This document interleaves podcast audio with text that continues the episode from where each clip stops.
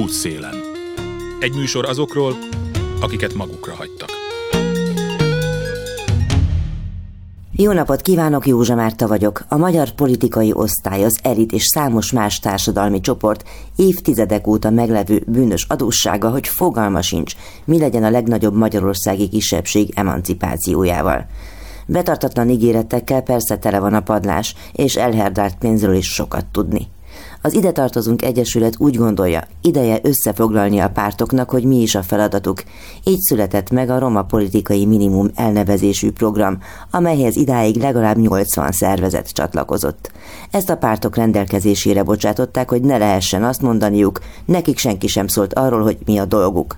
A legfontosabb teendők listáját Setét Jenő, az Ide Tartozunk Egyesület vezetője összegzi, akit először arról kérdeztem, mit is takar ez a Beszélő nevű civil szervezet. Az Ide Tartozunk Egyesület kezdetben informális csoportként működött hat éven keresztül, majd 2017-ben a rasszizmus elleni világnap ünnepén március 21-én jegyezték be az Egyesületünket. Azért alakultunk Egyesületé, mert azt gondoltuk, hogy az a civil aktivizmus, amit mi végzünk, az professzionálisabban végezhető Egyesületi keretek között. Leginkább roma emancipációs szervezetnek tartjuk magunkat, és meggyőződésünk, hogy minden munkánk és tevékenységünk az a magyar közjót szolgálja. És az elmúlt években szerintem minden fontos olyan társadalmi ügyben, amely az ország egészét éri, érintette. Igyekeztünk kifejteni a véleményünket, legyen ez, ez a nők egyenlőségének az ugye a melegek ügye, vagy a jövedelmi szegények ügye, de természetesen a főfókuszban a roma egyenjogúsági mozgalom és egyenjogúsági törekvések állnak. Amelyeket nem mellesleg érintenek az előbb felsorolt kérdések is valamennyie. Nagy részben átfedik egymást. Tulajdonképpen minden olyan roma politikai törekvés, amelyről beszélni tudunk,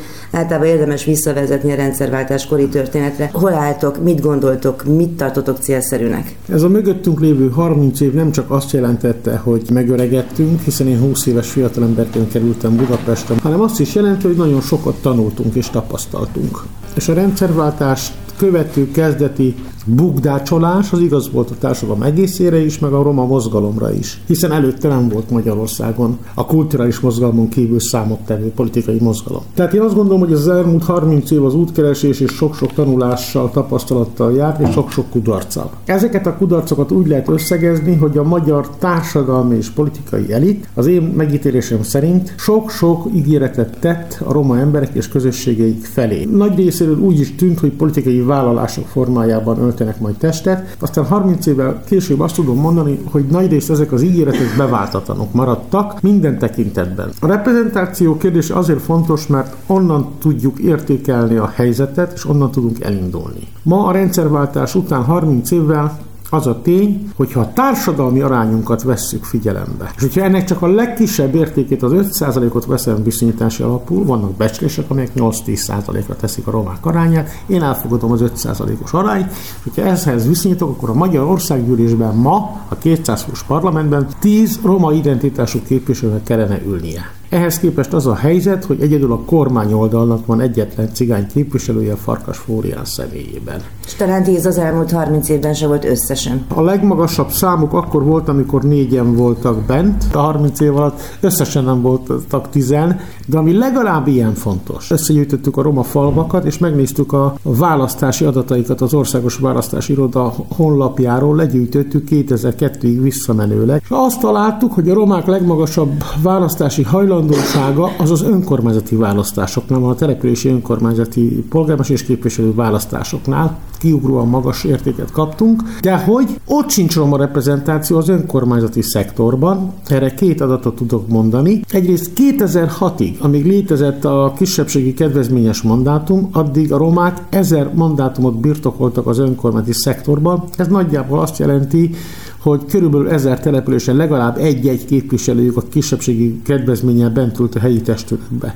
Ezt megszüntették 2006-ba. 2011-ben visszahozta a kormány a joganyagba, ugyanakkor a küszöbértékeit olyan magasan határozta meg, a szabályokban, hogy nem lehet teljesíteni. Az ide tartozunk egyesület két alkalommal fordult az országos választási irodához adatkéréssel. Két alkalommal igazolta a választási iroda, hogy sem 2014-ben és sem 2019-ben nem osztotta ki egyetlen egy kedvezményes mandátumot se Egyetlen kisebbségnek sem Magyarországon. Melyek a teljesíthetetlen feltételek nagyjából az, számarányuk? Hogy, az, hogy például a kisebbségi választói névjegyzékbe a helyi választópolgárok legalább 50%-ának kellene szerepelni.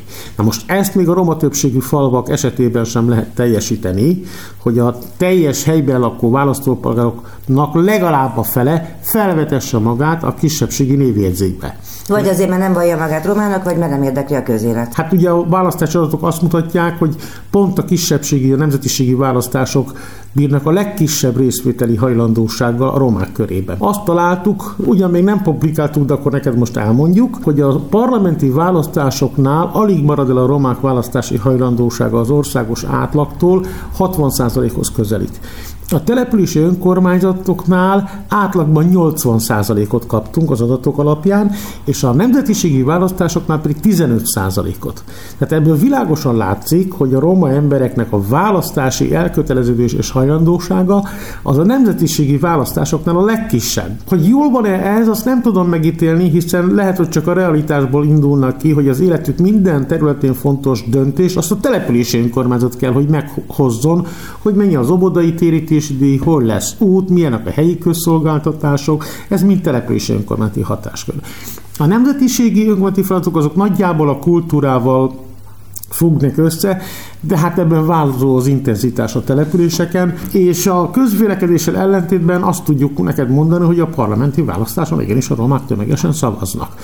Na de létezik ez a kedvezményes mandátumra vonatkozó szabály, amelyről azt tudjuk, hogy a választási iroda két alkalommal igazolta, hogy nulla ilyet osztottak ki, tehát akkor ez a szabály rossz, akkor ezt le kell szállítani, ezt az 50%-os feltételt, valószínűleg a társadalmi arányhoz jobban közelítő szintre, Szerintem mondjuk 10%-ra, hogy mondjak egy példát. Nagyjából leképezze a népességarányt. Igen, és van egy másik adatsorom, amit szintén nem publikáltam még. Budapest mind a 23 kerületének az összes képviselőtestületét átvizsgáltam, minden önkormányzat összes bizottsági helyét átvizsgáltam. Kicsi az esélye, hogy legyen Budapesten olyan roma a közveti szereplő, aki akár képviselő, akár bizottsági tag, akit én ne ismernék. Azt találtam, hogy a 23 kerület összes képviselőhelye és összes mandátuma pontosabban a bizottsági mandátumok száma nagyjából olyan kb. 500. Ebből hármat töltöttek be romák. Ez egy olyan ilyen alul lévő adat, és annyira a reprezentáció hiányáról árulkodik,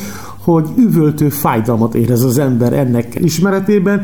Tehát van mind dolgozni, hogyha a romák döntéshozatalbeli reprezentációan akarunk dolgozni. Akkor, amikor a romák kiszorulnak az önkormányzati szektorból például, az azt jelenti, hogy érdemben nem tudnak a helyi döntésekbe, helyi közügyekbe beleszólni, annak pusztán elszenvedői, és abban semmilyen módon nem képviseltetik magukat. Vagyis a maradék demokráciából is kimaradnak a romák, pedig amúgy a demokráciában is azért meg tudjuk nevezni a deficiteket. Egy hete közreadott és 83 szervezettel lekonzultált roma politikai minimum programnak az első tétele, hogy politikai jogokat akarunk, tehát beleszólást a társadalmi közös ügyekbe, és ezért kérjük vissza ezer településen a kedvezményes mandátumot. Ehhez nem kell se pénz, se paripa, se fegyver, a vonatkozó jogszabályt kell értelemszerűen módosítani, és valódi lehetőségi gyakorlatban használható mandátummá változtatni a jogszabály szöveg. Egyszerűen látni kell szerintem a laikus szemlélődőnek is, hogy olyan ez, mint ez a nagyon híres fotó a focipálya kapujánál,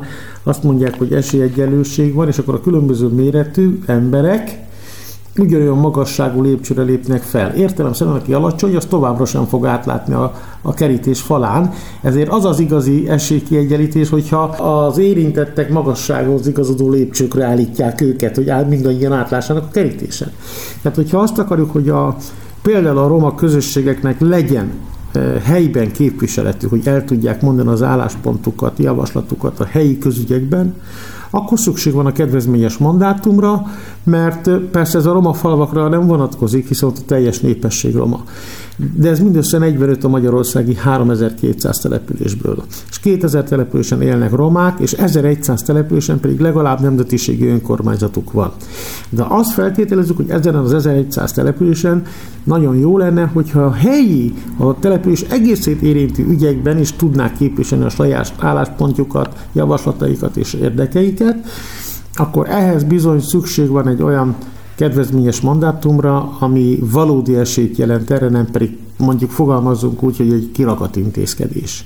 Az a mi koncepciónk, hogy ezt a roma politikai minimumot, amely 83 roma szervezet és képviselet közös álláspontja, azt mi minden a választáson elinduló pártnak el fogjuk juttatni, utána pedig izgatottan fogjuk várni, hogy melyik párt hogyan reflektál erre. Például okáért ezeket a téziseket mondjuk beépíti-e a politikai programjába. Az eredeti terv az volt, hogy tárgyaló delegációkat állítok föl, és minden pártot megkeresünk személyesen. A Covid fokozódása miatt arra az álláspontra helyezkedtem, hogy ezt a roma politikai minimumot a hozzá kapcsolódó anyagokkal és a támogatók listájával e-mailben küldjük meg valamennyi pártnak, és fölkínáljuk az egyeztetés lehetőségét minden egyes pártnak, tehát hogy erről akár online formában személyesen szeretnének konzultálni, hogy hogy értettük egy-egy tételünket vagy hogy mi szükséges hozzá. Például hol van kapcsolódás ezeknek a tételeknek mondjuk a nemzeti fejlesztési tervhez, vagy milyen joganyagokhoz kellene hozzányúlni,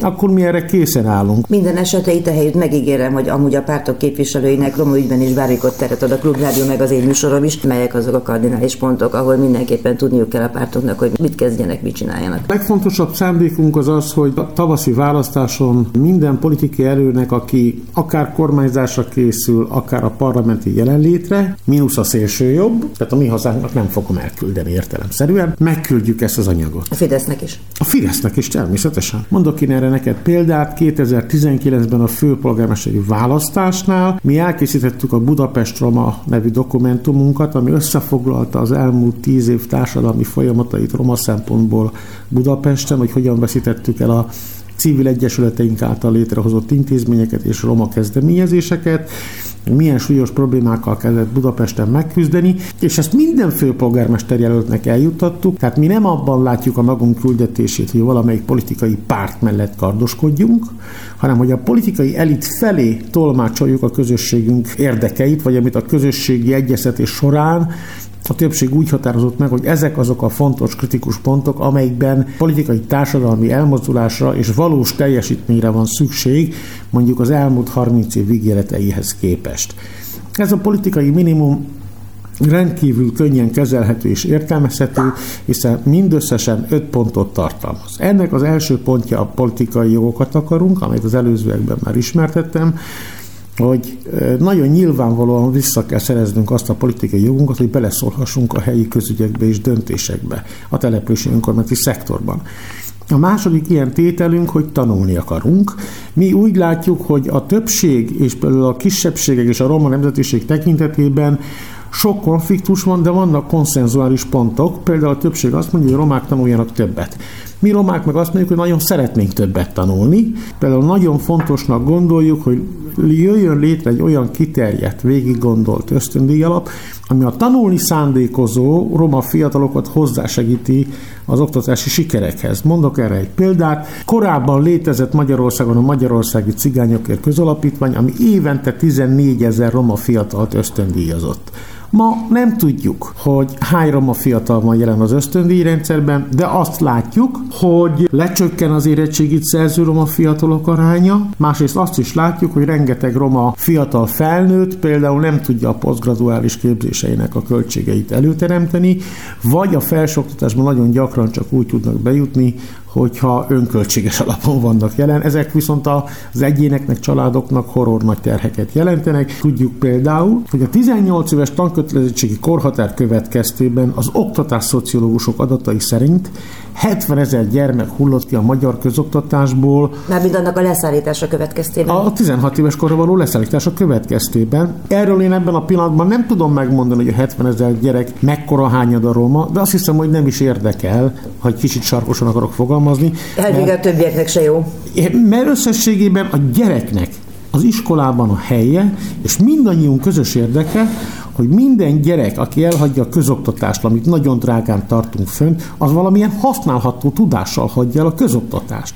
Márpedig, aki 16 éves korában száll ki, annak legfeljebb 8 osztálya lesz, és nem lesz például olyan szakképzettsége, vagy például továbbtanulásra dobbantót jelentő érettségie, amivel az életben később nem potenciális vagy tartós munkanélküliként találkoznánk vele újra, hanem mondjuk sikeres munkavállalóként. A nemzetiségi kollégium és gimnáziumi hálózat, a 18 éves korhatár, mint tankötelezettségi limit visszaállítása, a kiterjedt ösztöndíjrendszer és az érettségi támogató elemek beiktatása a közoktatási intézkedésekbe, illetőleg azoknak az oktatási intézményeknek a fokozott támogatása, akik az együttnevelés preferálják, és ezzel párhuzamosan a szegregáció, az elkülönítés visszaszorítása, együtt már mind olyan elem, amelyik nagy bértékben hozzá tud járulni ahhoz, hogy a roma gyerekek az iskolákban sikeresek, sikertelenek, eh, előrehaladók vagy leszakadók lesznek. A harmadik legfontosabb tételünk, hogy dolgozni akarunk, a roma emberek tömegeinek. 30 éves küzdelme, hogy visszakerüljön a munkaerőpiacra, mert 1990-ben másfél millió munkahely számolódott fel. Az azóta felnőtt roma nemzedékek és munkavállalók többsége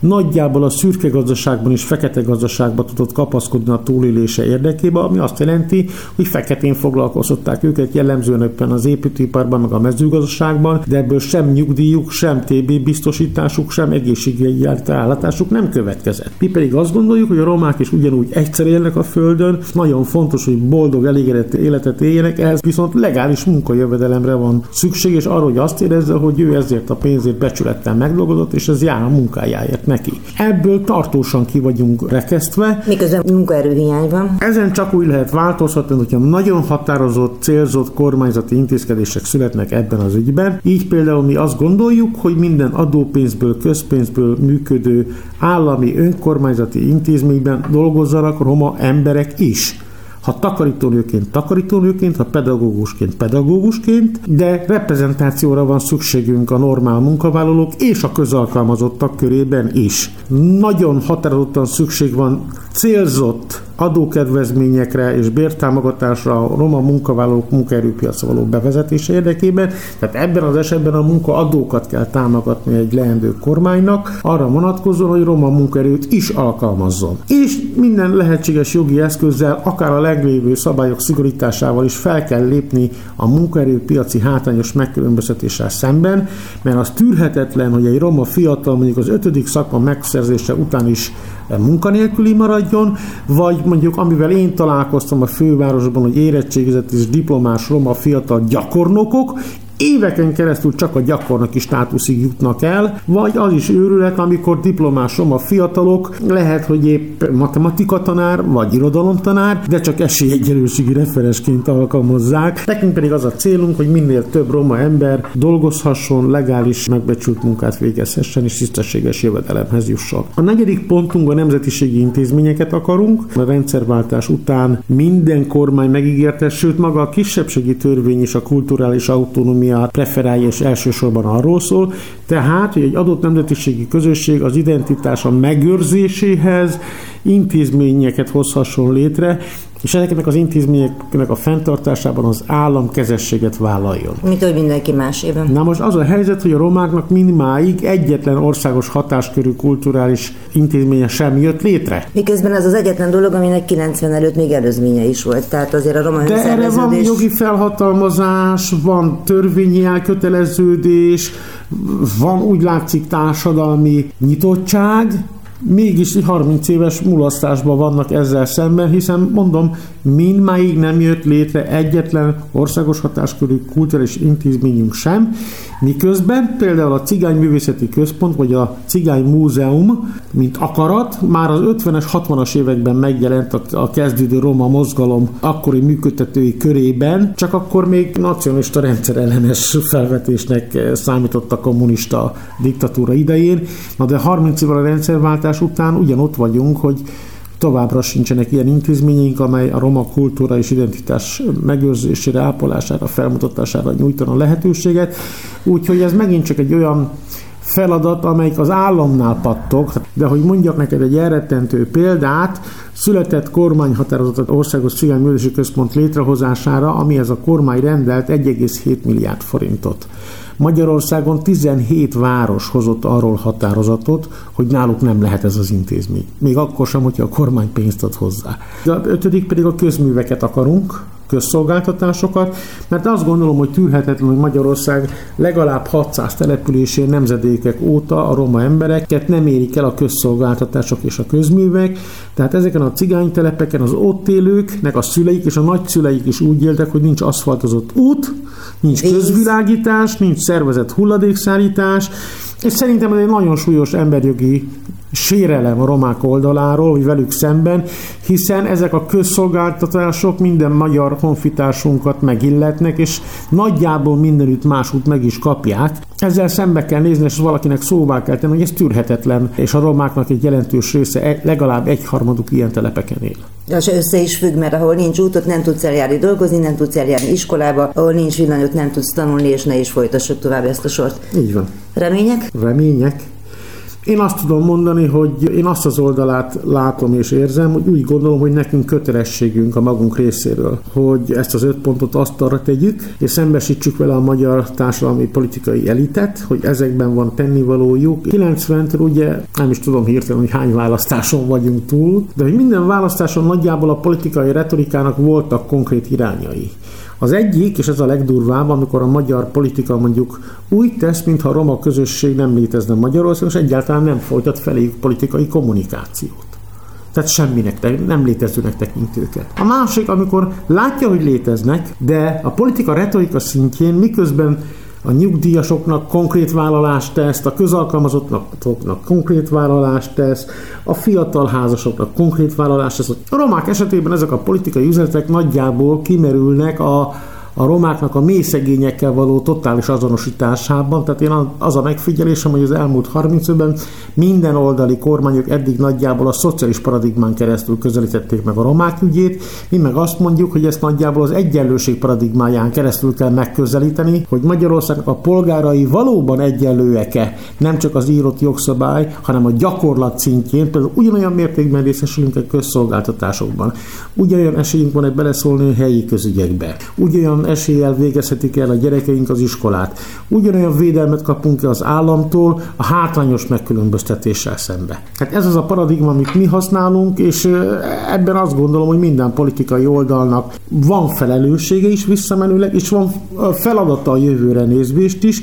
Mi pedig most azt szeretnénk elérni, hogy ezeknek a pontoknak a mentén érdemi társadalmi politikai diskurzus alakuljon ki. Tehát azt szeretnénk, hogyha a parlamentbe készülő pártok valódi politikai kommunikációt folytatnának a roma emberek irányába, ha versenyeznének a roma szavazók támogatásáért, ugyanúgy, mint bármelyik másik társadalmi csoport támogatásáért versenyeznek, és ezek a válaszok megjelennének a konkrét politikai dokumentumaikba is. Setét Jenőt az Ide Tartozunk Egyesület vezetőjét hallották. Tartsanak velem a műsor második felében is. Nagy Katalinta Bátortábor programigazgatóját kérdezem arról, hogy boldogulnak ezekben a nehéz időkben, és hogy mi lett annak a nemzetközi nemzetközi kutatásnak az eredménye, amely az elmúlt húsz évükről készült. A hírek után. Útszélen. Útszélen. Józsa Márta vagyok, most bátor gyerekekről és felnőttekről lesz szó. Általában az a mondás, hogy ne legyél olyan, mint a többi, tűnj ki valamivel közülük, és így tovább. Ilyenkor nem gondolunk arra, aki egyebet se szeretne, mint hogy egy legyen a többi között. Azok számára, akik a gyerekkorukat betegen töltik, ez nagyon fontos, és egy friss kutatás eredményei szerint életre szóló élmény marad. Ami igencsak megerősítő, hiszen a beteg gyerekek számára szervezett táborok és egyéb foglalkozások deklarált első számú célja az élmények okozása. Néhány adat a most megjelent kutatásból. A válaszadók több mint 80%-a arról számolt be, hogy a tábor életük meghatározó részévé vált, kamasz éveikre és a felnőtt korukra is pozitív hatással van. 90%-uk azt vallotta, hogy a tapasztalatoknak köszönhetően sokkal bátrabban próbál ki új dolgokat. 88% másokkal szemben elfogadóbbnak és nyitottabbnak tartja magát. Szintén 80% fölötti azoknak az aránya, akik megtanulták, hogyan kell kitartónak lenni, illetve akik saját bevallások szerint könnyebben szereznek barátokat, amióta tábori programokon vettek részt. Útszélen. Talán egy évvel ezelőtt volt arról szó ebben a műsorban, hogy hogyan sikerült mindezt megoldani karantén körülmények között. Nagy Katalinta Bátortábor programigazgatóját mindenek előtt arról kérdezem, mi történt azóta. Tulajdonképpen mi újság? Most úgy látom, hogy a gyerekek közösségbe való visszailleszkedését segítő programok indultak, ami hát nyilván nem is egy könnyű feladat ezekben a helyzetekben. Igen, ebben az évben volt szerencsénk elindítani egy iskolai programot, suli programnak neveztük el, ahol az a cél, hogy azok a gyerekek, akik eddig a táborba táborba jöttek hozzánk, és akikkel ugye a kórházakban tudtunk találkozni és dolgozni. Most már az iskolákba is el tudjuk őket kísérni, és segítsük őket visszailleszkedni abba a közegbe, amiből a, a betegségük miatt kiszakadtak. Ugye a bátortábor alapvetően súlyosan és krónikusan beteg gyerekekkel foglalkozik, és különböző élményeken keresztül szeretnénk nekik segíteni abban, hogy visszataláljanak a gyerekkorhoz. Nyilván ez mondom nem lehetett egy könnyű történet. Most gyakorlatilag volt egy hosszú időszak. Milyen hosszú volt ez, amikor csak online tudtak dolgozni? Fő egy másfél év. Tavaly márciusban, amikor megérkezett a Covid, akkor nekünk már elő voltak készítve a tavaszi testvértáboraink, amiket le kellett mondanunk, és onnantól kezdve, hát tavaly egész évben online voltunk, és az idei nyáron volt arra lehetőség újra, hogy egy más struktúrában és más egészségügyi szabályokkal, de egy egynapos program keretében mi is és a táborozók is visszatérhessünk a táborba. Volt lemorzsolódás? Hogy élték meg ezt az időszakot a szülők, gyerekek? Nekik nagyon nehéz volt. Ugye a Covid az mindannyiunknak egy nagyon nehéz időszak volt, egy nagyon váratlan helyzeteket teremtett, és mi azt fedeztük föl, hogy nagyon hasonló érzéseket keltett az emberekben, mint amit azok a gyerekek is átélnek, akik, akik aztán hozzánk eljönnek a táborba.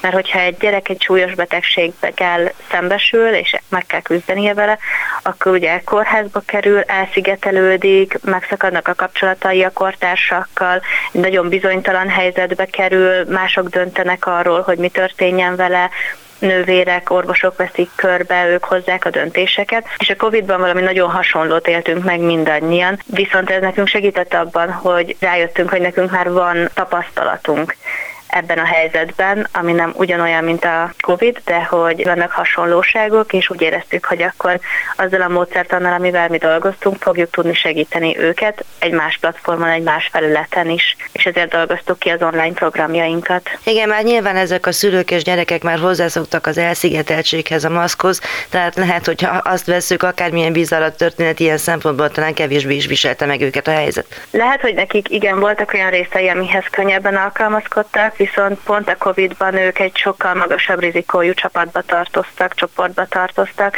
és ezért sokkal jobban kell vigyázniuk az átlagembernél jobban, hogy nehogy elkapják ezt a betegséget, mert, mert számukra sokkal súlyosabb kimenetelű. Hogy néz ki most az offline élet, ha mennyiben létezik, vagy mennyire létezett, mettől meddig? Létezett, ezen a nyáron szerencsére már létezett. Egynapos programokat tartottunk hétvégente a táborban, szombaton és vasárnap is érkeztek hozzánk táborozók.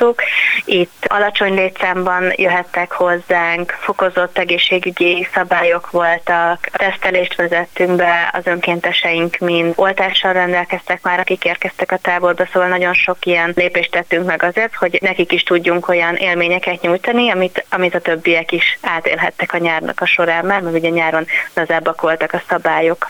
És most milyen és helyzet? Most ősszel is tudtunk még programokat tartani, november elején fejeztük be őket, és amúgy volt egy rövid időablak, amikor a kórházakba is vissza tudtunk menni, mert ugye több mint öt éve már működik a kórházi programunk is Magyarországon, és négy hónapot idén a kórházakba is vissza tudtunk menni, hogy az ott rendfekvő gyerekekkel tudjunk játszani és élményeket nyújtani nekik, és emellett pedig elindult ugye az iskolai programunk, a suli program, ami főleg most a, a szeptember időszaktól indult be igazán, úgyhogy oda még van lehetőségünk bemenni, meglátjuk, hogy meddig, meddig engedi a szabályozás, hogy ezek, ezt a programot még működtessük most offline. Ha jól emlékszem, akkor voltak olyan programjaik is, hogy olyan online játékokat hoztak létre, vagy fejlesztettek ki, amelyekkel olyan családok is be tudtak kapcsolódni a játékba, akiknek egyébként nincsen súlyosan beteg gyerekük. Ez működik még? Igen, a tavaly évben voltak ilyen programjaink, pont azokon a hasonlóságokon kiindulva, hogy azt éreztük, hogy, hogy most nagyon sokan ugyanabban a helyzetben vagyunk, és hogy most mindenkire ráfér az, hogy, hogy valami valamilyen jó élmény, valami közös élménye legyen a saját családjával is,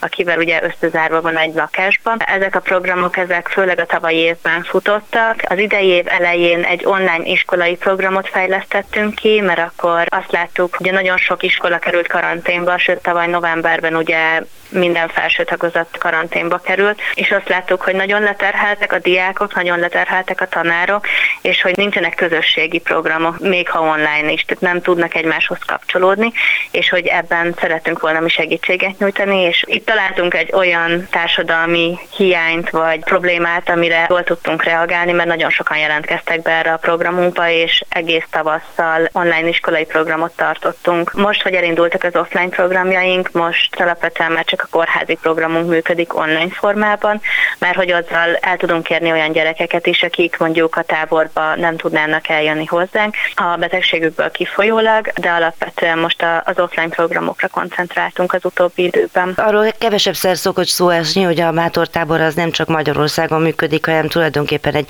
nemzetközi táborszövetségnek a része, és azért elegendő év és élményanyag áll és munka áll önök mögött ahhoz, hogy össze tudják hasonlítani azt, vagy meg tudják ítélni azt, hogy mennyi haszna van annak a tevékenységnek, amit végeznek. És most ugye elkészült egy nemzetközi kutatás, amelynek nagyjából az az összegzése, hogy életeket változtatunk. Hogyan zajlott ez a kutatás, kik érintettek benne, miket néztek fontosan? A Bátortábor ugye 20 éve van most már jelen Magyarországon, és egy nemzetközi szervezet vagyunk, így Csehországban, Szlovákiában és Lengyelországban is jelen vagyunk, és ugye fogadtunk táborozókat is ezekből az országokból. A Covid előtti időben reméljük, hogy ehhez is vissza fogunk tudni majd térni, de emellett egy, egy nemzetközi táborszövetségnek is a tagjai vagyunk, a Sirius Sun Children's Networknek, ami egy világméretű táborszövetség, és 16 tábora, és több mint 30 partnerprogramja van, így aztán az egész világon több mint 50 országban van jelen, ugyanezzel a módszertannal. Tehát ők is beteg gyerekeket táboroztatnak? Igen, nem bátor igen, tábor, igen. hanem valami más módszertan, vagy másik fajta tábor? Mindannyian ugyanazt a módszertant használjuk, az élményterápiát és a terápiás rekreációt, ez az, ami közös, és mindannyian beteg gyerekekkel foglalkozunk, de többféle betegséggel is. Mi a bátortábornál hétféle betegségtípusból tudunk jelenleg fogadni gyerekeket, ide tartozik a diabétesz, az onkológiai betegség, a súlyos krónikus izület szervezeti gyulladás, a vérzékenység például, de a, a Nemzetközi Táborszövetségben fogadnak például étszel élő gyerekeket is, vagy más betegségekbe tartozókat. Ennek a kutatásnak pedig az volt a célja, hogy megvizsgálja, hogy a Táborszövetség tagjainak és ennek a módszernek milyen hosszú távú hatása van. És ehhez január és március között 2200 gyerekkel, most már felnőttel vették fel a kérdőívet, ami minden országban ugyanez a kérdőív volt a saját országnyelvére lefordítva. 17 és 30 év közötti felnőttek választottak válaszolták meg, akik a világ valamely pontján részt vettek egy ilyen tábori programban, ami ugye ugyanazokra az alapelvekre és ugyanarra a módszerre épül. A kutatás azt hozta ki, hogy a válaszadóknak több mint 80%-a úgy gondolja, hogy, hogy a tábori élmény az a felnőtt korára is pozitívan hatott. Ez független volt attól, hogy ezeknek a gyerekeknek egy része nyilvánvalóan meggyógyul, más része pedig mindvégig együtt fog élni azzal a betegséggel, amelynek kapcsán élményekhez jutott a bátortáborba. Tehát, hogy ez például befolyásolja a választás minőségét, vagy más kategóriába kerülnek-e, nagy Isten? Nem, alapvetően azt mutatták az adatok, hogy ez nem befolyásolja, sőt a nem és a demográfiai adatok sem befolyásolták a tábornak a hatását. Volt-e olyan része a kutatásnak, ahol a gyerekeknek mondjuk ilyen narratív módon kellett elmondani, hogy mi, mi történt tehát, hogy azt meg tudják-e ítélni a igen-nem válaszokon kívül, hogy voltak éppen melyek azok a típusú programok, amelyeket a legjobban szeretnek a gyerekek, vagy amelyek a legjobban hozzájárulnak ahhoz, hogy ők a később boldogabb és hát optimistább felnőttek legyenek. Biztos, hogy voltak ilyen előre megírt válasz lehetőségek is, nem csak igen-nem típusúak, hanem többféle válaszból is választhattak, mert hogy ennél azért részletesebb eredményeket hozott ki a kutatás. Az, hogy mennyire volt szöveges válaszokra alapozó, ezt most nem tudnám. Ez nem is az a lényeg. Hát nem az a lényeg, hogy milyen típusú válaszokat tudtak ők adni, hanem az a lényeg, hogy mit lehet tudni, hogy mi az, amit még fejleszteni kell, melyek azok a típusú programok, amelyekre a gyerekek azt mondják, hogy na hát igen, ez például nekem megváltoztatta az életemet. Alapvetően ez, ez független független a, a programoknak a típusától. Én azt gondolom, hogy ennek a hatása, a, a tábornak a hatása, az főleg a módszertanra épít arra, hogy bármilyen élményen keresztül mi tudunk hosszú távú hatásokat adni a gyerekeknek, mert hogy a, a tábori módszertanunk az alapvetően a visszajelzésre és a sikerekre épít, és az, hogy ez a magas kötélpályán történik, az evezésprogramon, vagy kézművesen, vagy egy szabadulószobában, az majd, hogy nem mindegy. Tehát nálunk az önkéntes és a módszer az, aki, aki biztosítja azt, hogy ezeknek olyan hatása legyen, amit mi szeretnénk elérni. A tábor az alapvetően a 60 táborban zajlik, ugye? Ez 60-ban zajlik, igen, ott egy saját táborhelyünk van. De nyilvánvaló, hogy az iskolákban meg különböző helyeken kialakítanak olyan közegeket, ahol tudnak valahogy játszani a gyerekekkel. Ott mi megyünk el, igen, az osztályoknak a saját közegébe, nem is annyira alakítjuk ki, hanem az osztályterembe megyünk be. Alapvetően Osztályfőnöki órákat szoktunk kapni, két órát, tehát 90 percet töltünk a gyerekekkel kétszer. Két hét múlva újra visszamegyünk ugyanahoz az osztályhoz, és a saját termükbe visszük el azokat az élményeket, és ugyanazt a hozzáállást és attitűdöt képviseljük, mint minden programunkon.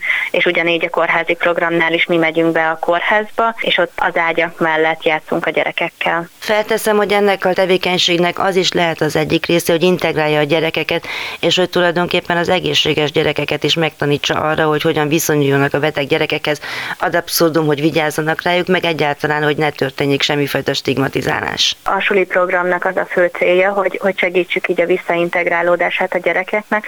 Azért Magyarországon nagyon sok helyzetben azt látjuk, hogy a betegség az egy tabunak számít, és hogy nagyon nehezen tudnak róla beszélni, akár felnőttek is, és a gyerekek meg végképp, mert hogy ezt a mintát látják maguk előtt, és hogy nem erre van kihegyezve a maga a program, de hogy bele van építve, bele van csempészve, és így formálja a gyerekeknek a gondolkodását, hogy, hogy tudjunk és merjünk beszélni akár ezekről a nehezebb témákról is közösen. És ezért vannak ott a munkatársaim és az önkéntesek is, hogy segítsék őket, hogy ez a beszélgetés tényleg jó leső legyen mindenkinek. Hogy gondolja, hogyha egy gyerek egy ilyen súlyos betegséggel szembesül, mondjuk legyen csak akár diabéteses, találkozik a házi orvosával, találkozik a kórházzal, iskola, szülő, stb. Ki az, aki elirányítja a bátortáborba? Hogyan szoktak a gyerekek erről tudomást szerezni?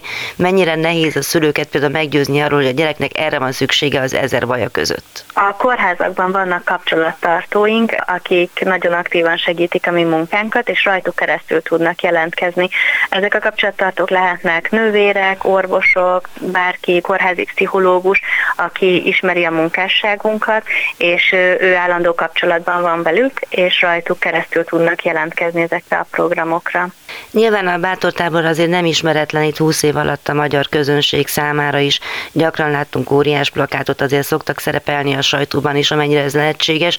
Hogy látja, hogy mennyire jó a társadalmi ismertség, az emberek mennyire várják azt, hogy egy csomó problémát meg tudnak önök oldani. Nyilván ezek egyéni sorsok, ahol a segítségüket várhatják, no de azért mégis mondjuk egy kórház azért mégsem egy egyén. Én azt gondolom, hogy 20 év alatt igen elég ismert lett már a nevünk, és hogy én nagyon remélem, hogy azok, akiknek szükségük van a mi segítségünkre, megtalálnak minket, de ettől függetlenül nagyon fontos, hogy így szájról szájra is azért terjedjünk, hogy tényleg láthatóak maradjunk és elérhetőek legyünk. Sokféle programunk van, amiben be lehet csatlakozni, amikről most már meséltünk, és nekünk az a célunk, hogy, hogy Magyarországon a lehető legtöbb gyerekhez eljussunk, és a legtöbb családban tudjunk segíteni, amennyire ez lehetséges. Van kedvenc program típusa, vagy van kedvenc helyszíne? Fú, ezt nehéz lenne megmondani. Én abban a szerencsés helyzetben vagyok, hogy minden programunkat ki tudtam próbálni, és, és most már a suli programunkban is részt tudtam venni, úgyhogy én nagyon szeretem ezeket a programokat. Mindegyiknek szerintem van, van egy különlegessége, egy, egy sajátossága, ami miatt mindegyik közel áll a szívemhez, legyen szó akár a tábori programokról, ahol ilyen hosszabb program programokon, mint például az egyhetes táborok, szorosan lehet kapcsolódni a gyerekekhez, látni lehet rajtuk a változásokat, mondjuk a megérkezési naptól, amikor utolsó nap elhagyják a tábor területét, rengeteg minden történik velük, és rengeteg változást lehet látni rajtuk, és nagyon sokat lehet tőlük tanulni. De ugyanígy a kórházi programot is nagyon szeretem, nagyon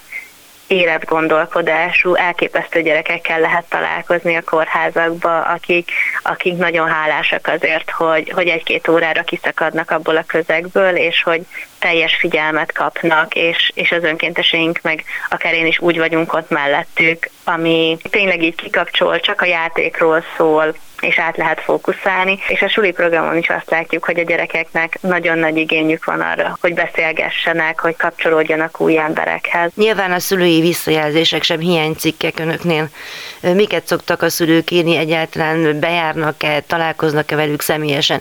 Van-e állandó, fenntartható kapcsolatok a szülőkkel, vagy csak olyan időszakokban, amikor mondjuk táboroztatnak? Ez nagyon változó. A kórházi programnál ott ugye akár a szülők is bent lehetnek a kórházi szobában, van, hogy ők is játszanak játszanak velünk.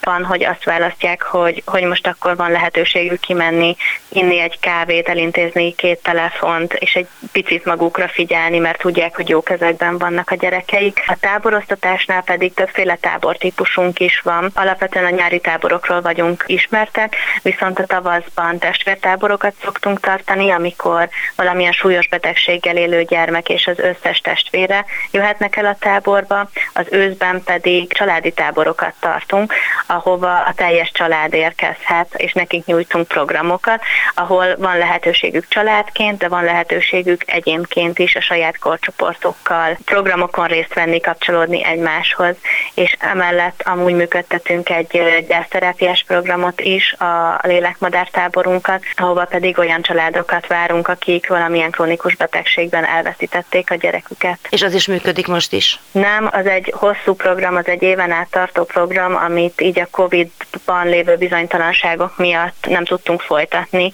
a tavalyi évben, de nagyon reméljük, hogy a következő évben újra el tudjuk indítani. Azt vizsgálták -e esetleg, hogy a bátortáboros gyerekek azok kapcsolatban maradnak-e egymással, szóval, hogy létezik egy olyan mondjuk 30 éves közösség, aki bátortáboros gyerek? Hú, ez nagyon jó kérdés.